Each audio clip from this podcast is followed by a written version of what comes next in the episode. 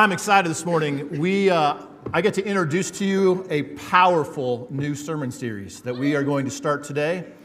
Um, and it is called Holy Week, one day at a time. Starting today, we are going to look at the seven days, the eight days of Jesus' life, from today when he makes his entry into Jerusalem all the things that he does until the, the, the, day where he lays his life down and dies, is killed. And what happens on the next day? Some interesting things. And then the next day, he comes back to life.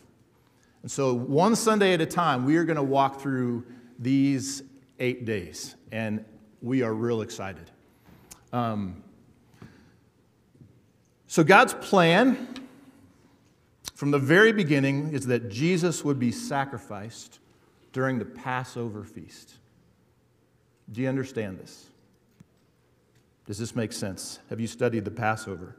Because the Passover is a prophetic foreshadow that God designed to point all of us to Jesus. At Passover, what happens at Passover?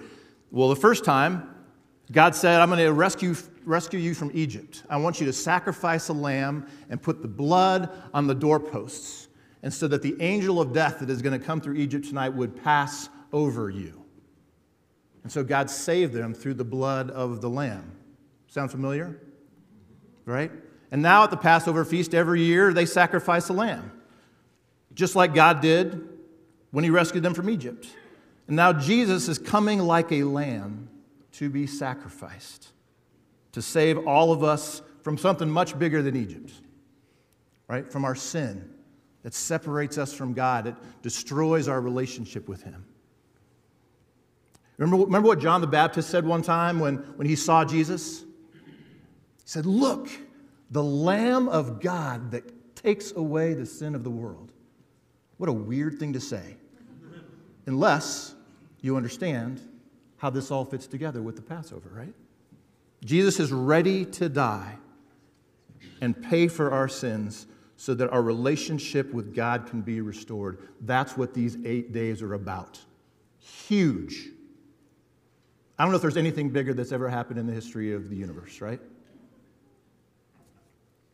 The theme of Passover is that God is a rescuing God. And He rescued us once and he'll do it again. That's the theme. And so, in our scripture story today, Jesus stands on the Mount of Olives, poised and preparing himself to go do what he's going to do. All right? So, on a Sunday, a week before Jesus comes back to life, Jesus makes this grand entrance into Jerusalem. You're going to have to work today. It, today's one of those Sundays where if you kind of lean back and just kind of Oh, Paul, just feed it to me. Uh, this is not one of those I'm going to spoon feed you kind of sermons, right? You're going to have to lean in. You have to get out your Bible, which you should do right now. Um, if you have a place where you can take notes, there's a lot of scripture that's going to come at you, and you might want to write it down so you can go maybe look at it again later. All right, you ready? So let me give you some background on the things that are leading up to what's going to happen today on the Mount of Olives. So this is back when in John chapter 6, when Jesus feeds the 5,000. Matt taught about this a few Sundays ago. And it says, After the people saw the sign that Jesus performed, they began to say, Surely this is the prophet who has come into the world. And Jesus, knowing that they intended to come and make him king by force, what does that mean? What would that look like? They're going to come and make Jesus king by force? I mean, that's what it says. He, Jesus saw that they were about to make him king by force, and so he fled and went to a solitary place and prayed. Right?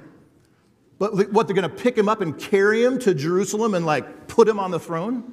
Maybe. But there is this thing in Jesus' ministry where he does things and people start to see who he is and are filled with awe and worship him, and they are so stirred, they are going to make him king. That was a thing that was happening during Jesus' ministry over and over. Today, we're going to see that that actually happens, right? But it's been happening. Another place, Luke 19, Jesus has this encounter with, with Zacchaeus, And it says, while they were listening to Jesus talk with Zacchaeus, Jesus went on to tell them a parable. Why did he tell them this parable? Because he was near Jerusalem, and the people thought that the kingdom of God was about to appear at once. So there is this thing when Jesus gets close to Jerusalem and starts to do and say these things, people start to go, The Messiah is coming, the Messiah is here, something big is happening. The kingdom might all of a sudden just appear when Jesus comes into Jerusalem. This is a thing that's been stirring in people's hearts. People have been wondering about this. And then just a day before this, in John chapter 12, Jesus is at Bethany, which is only about a mile, a mile and a half from Jerusalem, where Mary and Martha and Lazarus live. And he arrives there on a Saturday, right before the Passover, and he's anointed with this really expensive perfume by this woman. And people start getting upset at this woman because she just wasted all of this really expensive money on Jesus. And Jesus goes, Leave her alone. It was intended that she would she would save this perfume for the day of my burial. And then it tells us this it says, Meanwhile, a large crowd of Jews found out that Jesus was there in Bethany. And they came, not only because of him, they didn't come there just because of Jesus, but on account of him, um, but also to see Lazarus, whom Jesus had raised from the dead. And so there is this stirring that is happening. All these people who are coming to Jerusalem for the Passover have heard that Jesus is just over the hill. And so is Lazarus, who he raised from the dead. And what is happening? We have to go see this. And so is, there is this stirring of the crowd, this buzz. Did Jesus really bring, people, bring Lazarus back to life? We got to go see. I want to go see where this happened. I want to go see Lazarus. And there is this stirring. And the crowds are starting to celebrate. Jesus is king. The crowds are starting to worship him. The crowds are starting to be in awe of what they are seeing and hearing. So that is what is leading up to this story today. So turn with me to Matthew 21, which is where we're going to walk through this story. You see a map. So you see Jerusalem over here on the left and the temple. You see that little, that little triangle in the middle, kind of top right? That's the peak of the Mount of Olives. And then on the other side of the Mount of Olives, there's this place called Bethphage, and there's this road that goes down to Bethany. All right? So it's all happening in this little space. Some sacred ground you're looking at right there. It says, As they approached Jerusalem, Jesus and his disciples, they came to Bethphage on the Mount of Olives. And I need you to understand the magnitude of this spot. Do you understand the magnitude of the Mount of Olives? Have you studied the scriptures? Do you understand what you're looking at? What happens on the Mount of Olives? Well, today, Jesus is going to ride in to Jerusalem as king.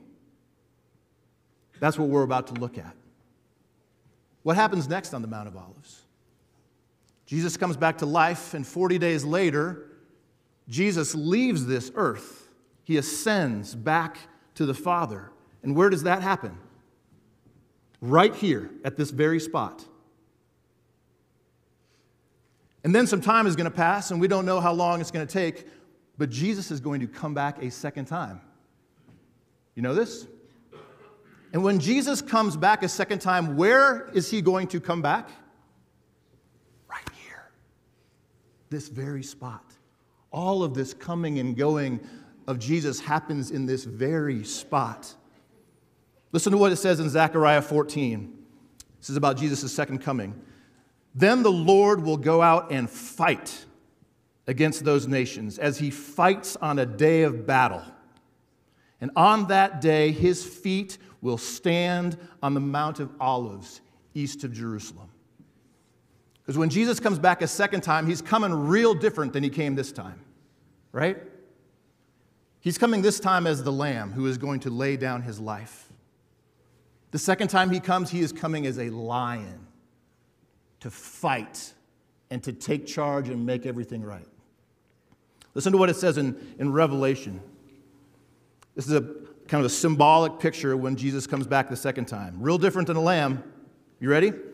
I saw heaven standing open, and there before me was a white horse. Remember a white horse, real different than a donkey. A white horse whose rider is called faithful and true. And with justice, he judges and wages war. His eyes are like blazing fire, and on his head are many crowns. He is dressed in a robe dipped in blood, and his name is the Word of God. And the armies of heaven were following him, riding on white horses and dressed in fine linen, white and clean. And coming out of his mouth was a sharp sword with which to strike down the nations, for he will rule them with an iron scepter. He treads the winepress of the fury of the wrath of Almighty God. And on his robe and on his thigh, he has this name written King of Kings and Lord of Lords. That's how he's coming the second time. I, want you to see in contrast that to how he is coming the first time. Both are real important, right?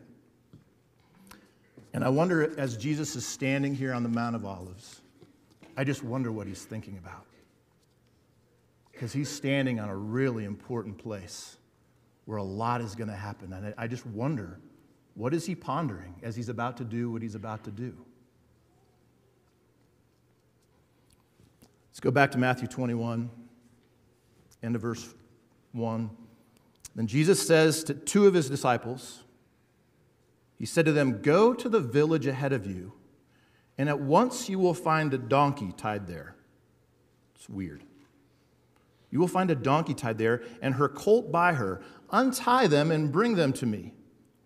And if anyone, and if anyone says anything to you, say that the Lord needs them calls himself Lord. The Lord needs them, and he will send them right away.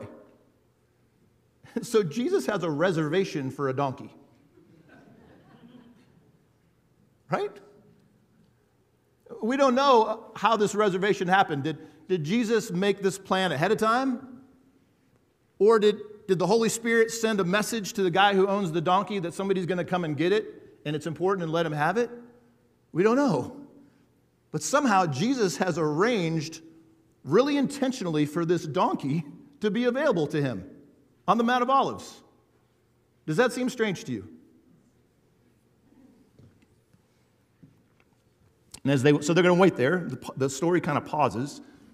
They're going to wait for however long it takes to go get this donkey. And, and I wonder, again, what, what are the disciples thinking as they stand there? There's these crowds building. There's this excitement in the air, there is a buzz. And I wonder what the disciples are making of all this.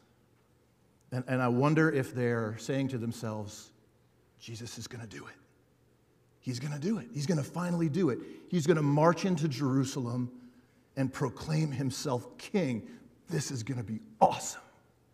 Because that's what's happening. There is this stir, right? And I also wonder what, I wonder what Jesus is thinking about. As he sees the crowds and people are worshiping him in ways that we don't see like they've worshiped him before. Does it soothe his heart in some way to see the crowds worshiping him in mass? I don't know. But, but his mindset, I know, is he, he is preparing to die. Like he knows exactly what's about to happen four days from now on Passover. This has been the plan since the beginning of time. So I wonder what's going on in his head. So the disciples, they went and did as Jesus had instructed them. And they brought the donkey and the colt and placed their, their clothes and their cloaks on them for Jesus to sit on. And then it says this important thing. It says, This took place to fulfill what was spoken through the prophet. And this is what it says in the Old Testament Say to daughter Zion, See, your king comes to you, gentle and riding on a donkey and on a colt, the foal of a donkey. Jesus is fulfilling a prophecy about the Messiah from Zechariah 9 9.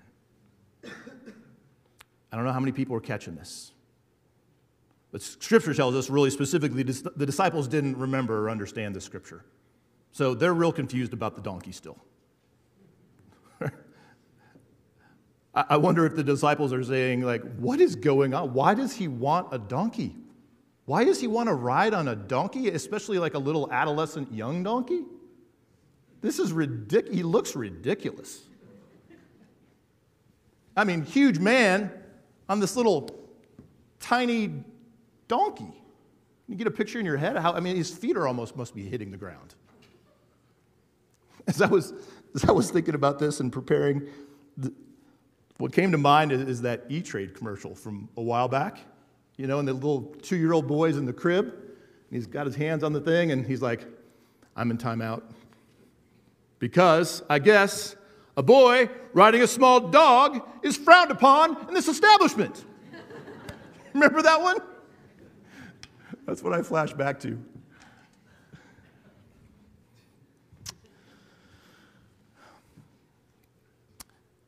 What's, what's happening here is that Jesus is publicly acknowledging that he is the Messiah. And riding on this prophetic donkey, as strange as that seems, is his declaration of that. And if you understood the scriptures, you would see that this is what Jesus is doing. And eventually, it says the disciples figured this out after Jesus came back to life. So Jesus asks for this donkey intentionally, right? He sends for it, he doesn't just come upon it. And so there's a plan here. He was intentional because he wanted to give people a I mean, the reason the prophecy is there is that it's there to give the people a visual picture of what kind of king is coming. This isn't a triumphant king like Alexander the Great who rode into Jerusalem in 332 BC on a war horse, right? Conquering king, victorious. This is a king who is coming humble. See, your king comes to you humble and riding on a donkey. Jesus doesn't walk into Jerusalem, he rides like kings ride. So catch that. He does ride, but he's coming in it to be a real different kind of king, a humble, sacrificial king. Incredible. This is not what kings do. There's no king like this. This is not what kings do. This is the kind of king that we have. Jesus is saying, I'm, I'm powerful, but in a very sacrificial way. Because there's no greater love than he who lays down his life for his friends. There is no greater loving king that would be willing to sacrifice himself for his people. Because this time around, Jesus is not coming as a man of physical war, he's coming as a man of spiritual war. That's what this week is about. It's about a spiritual war and a spiritual victory. Because donkeys play, make, they, they paint quite a picture, right? They are slow and stubborn, like me and like many of you. Oh, no amens? Okay, all right. And so just get this picture, you know, like back in Christmas, you know, God coming to earth and we find him in a feeding trough, in a manger. God in a feeding trough comes to us lowly and humble. And now we see God riding on a donkey, gentle and humble God at our level. The donkeys are the working, that's the working animal of the working people. God on a working animal. God with us in such a truly human way. Can you feel that? He is so on our level. I don't know who called this the triumphal entry, but it is not a triumphal entry. It is a humble entry. It is a humble entry. I mean, what a contrast. See, God, look, your, your king comes to you. That is a powerful statement. Humble, gentle, and riding on a donkey. That's what this story is about.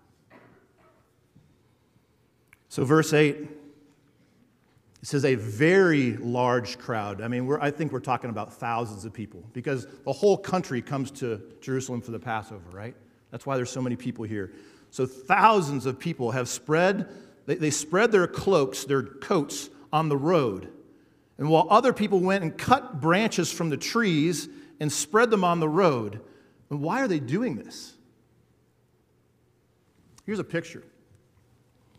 So the, the Dome of the Rock, that was where the, the temple would have been.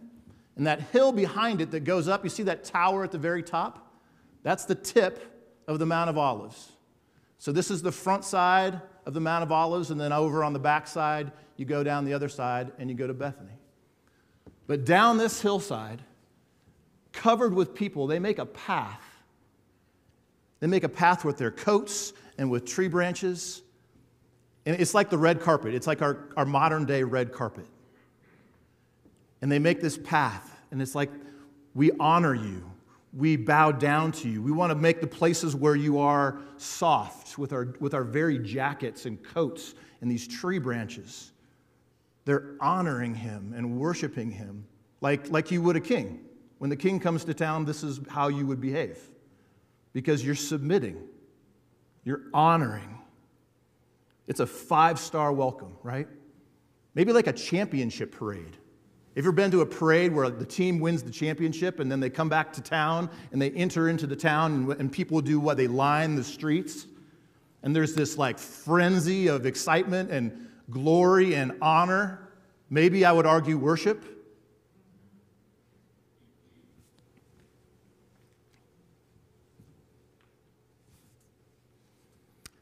And it says, verse 9, the crowds that went ahead and those that followed. So the crowds are surrounding him, ahead and behind.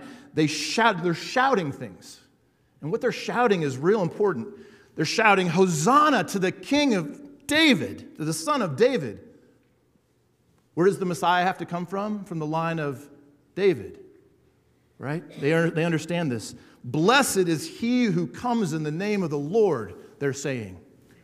That's real tied to Passover, right? Because part of the Passover feast, I'm not going to go into this too far, but part of the Passover feast is a, a child goes and opens the door during the Passover feast. And what do, what do they yell out the door? They're, they're wondering if this is the year that Elijah and the Messiah are going to come. And they yell out the door, Blessed is he who comes in the name of the Lord. And they're waiting for the Messiah to come in the door. This is what they're going to do in a few days in Jerusalem. And so in the streets, they are yelling, Blessed are you who comes in the name of the Lord. You see how powerful that is?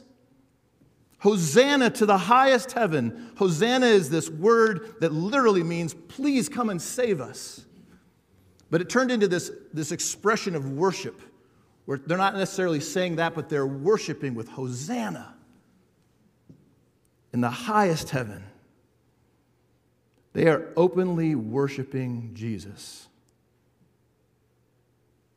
You know what Luke tells us in Luke 19? It says, Some of the Pharisees in the crowd said to Jesus, Teacher, notice they don't call him rabbi, Teacher, rebuke your disciples. Why, why are the Pharisees wanting Jesus to rebuke them? Because they're worshiping him. And the Pharisees can't take that. They can't understand how this could be God but it is. You know what Jesus says? He says, I tell you, if they keep quiet, the stones will start to cry out in worship. In other words, there is so much big things happening right now, and the people are worshiping, and they should. And if they don't, the very creation will start to worship what is happening right now, because that's how big, in the grand scheme of history, is what is happening right now. The God of the universe is entering Jerusalem to save the world.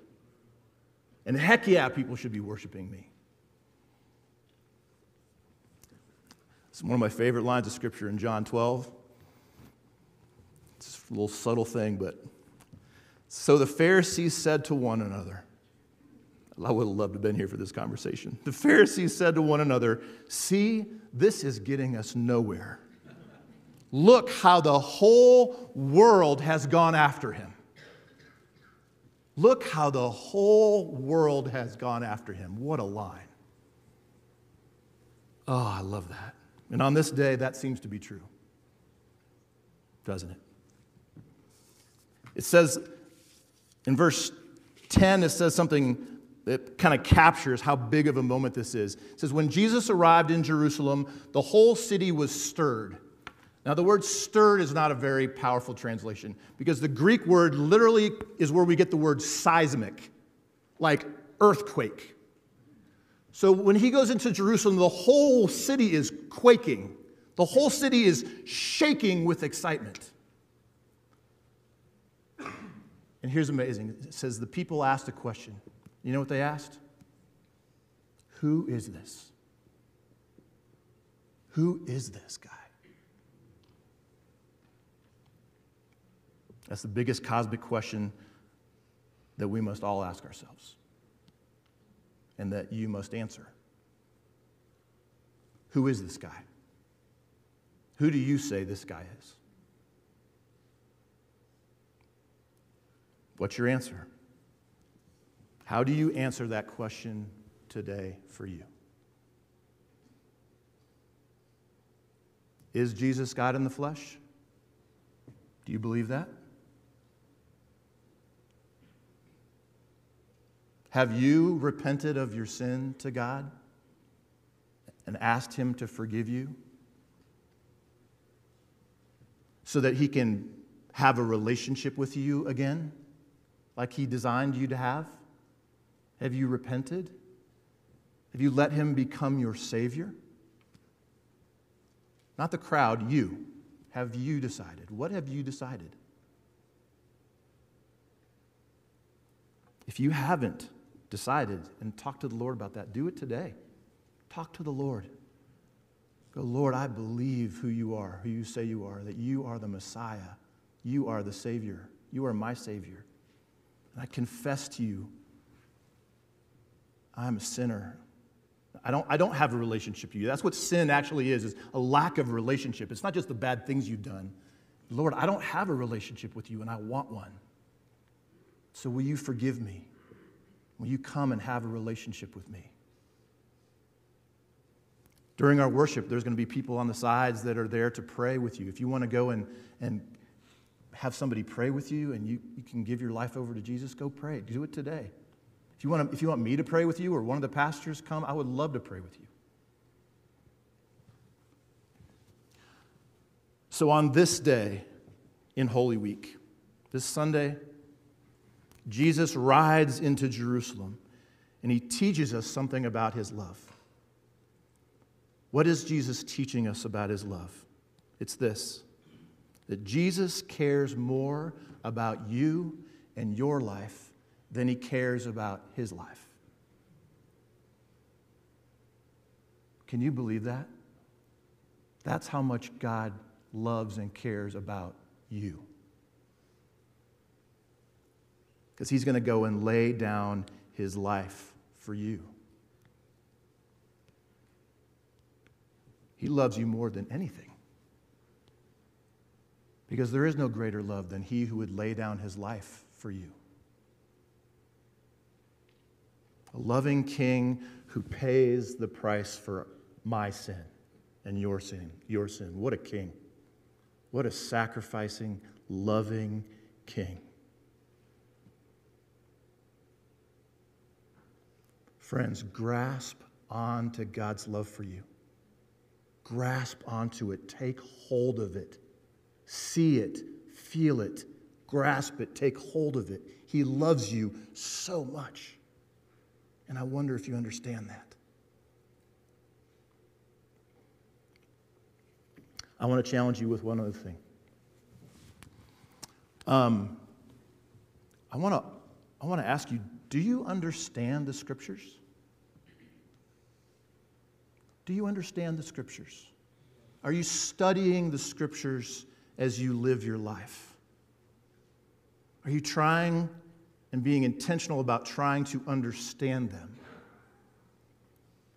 Like every Sunday, we are here, and every Sunday, we study the scriptures together, right? We have these things called life groups. And life groups meet every week and, or every other week And one of the biggest things they do is they get together and they study the scriptures together. Not in somebody teaching from up front, but, but in a circle where you get to discuss and ask questions and wonder and how does this apply to my life? Are you studying the scriptures in a life group? We have this amazing discipleship program called The Ultimate Journey, where for months we get together and intensely study the scriptures and try to apply them to our life. Are you studying the scriptures at that kind of depth and intensity?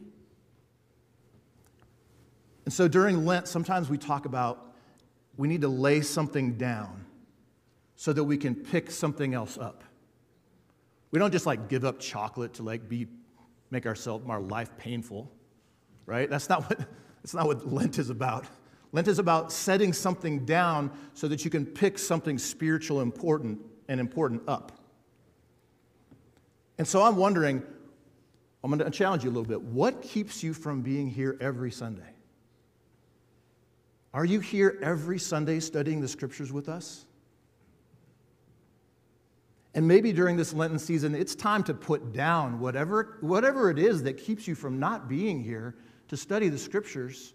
Put that down and come every Sunday and be here and study the scriptures with us so you can understand them. What keeps you from, from being a part of a life group? What is it? What keeps you from being in a life group and studying the scriptures with a group of people? And maybe it's time for you to set down and put down whatever it is that gets in the way of doing that and just decide, I'm going to go start visiting some life groups and I want to be a part of one. Maybe it's time. Not many of you, you have gone through the ultimate journey. Is it time for you to set down whatever it is that keeps you from making that big commitment of, of coming and studying the scriptures for several months together with us? Maybe it's time to put down whatever, it, whatever it's keeping you from making that commitment and going on this journey where you can understand the scriptures and apply them to your life and take grasp, grasp hold of God's love for you. Is it time to, to put some stuff down so that you can be here every Sunday, so that you can be in a life group, so that you can go on the, the ultimate journey. Because God wants you to understand the scriptures. He gave them to us to show us who He is. He wants you to understand the scriptures so that you can take hold of His love for you, which is so deep and wide and long and high. Right? Let's pray together.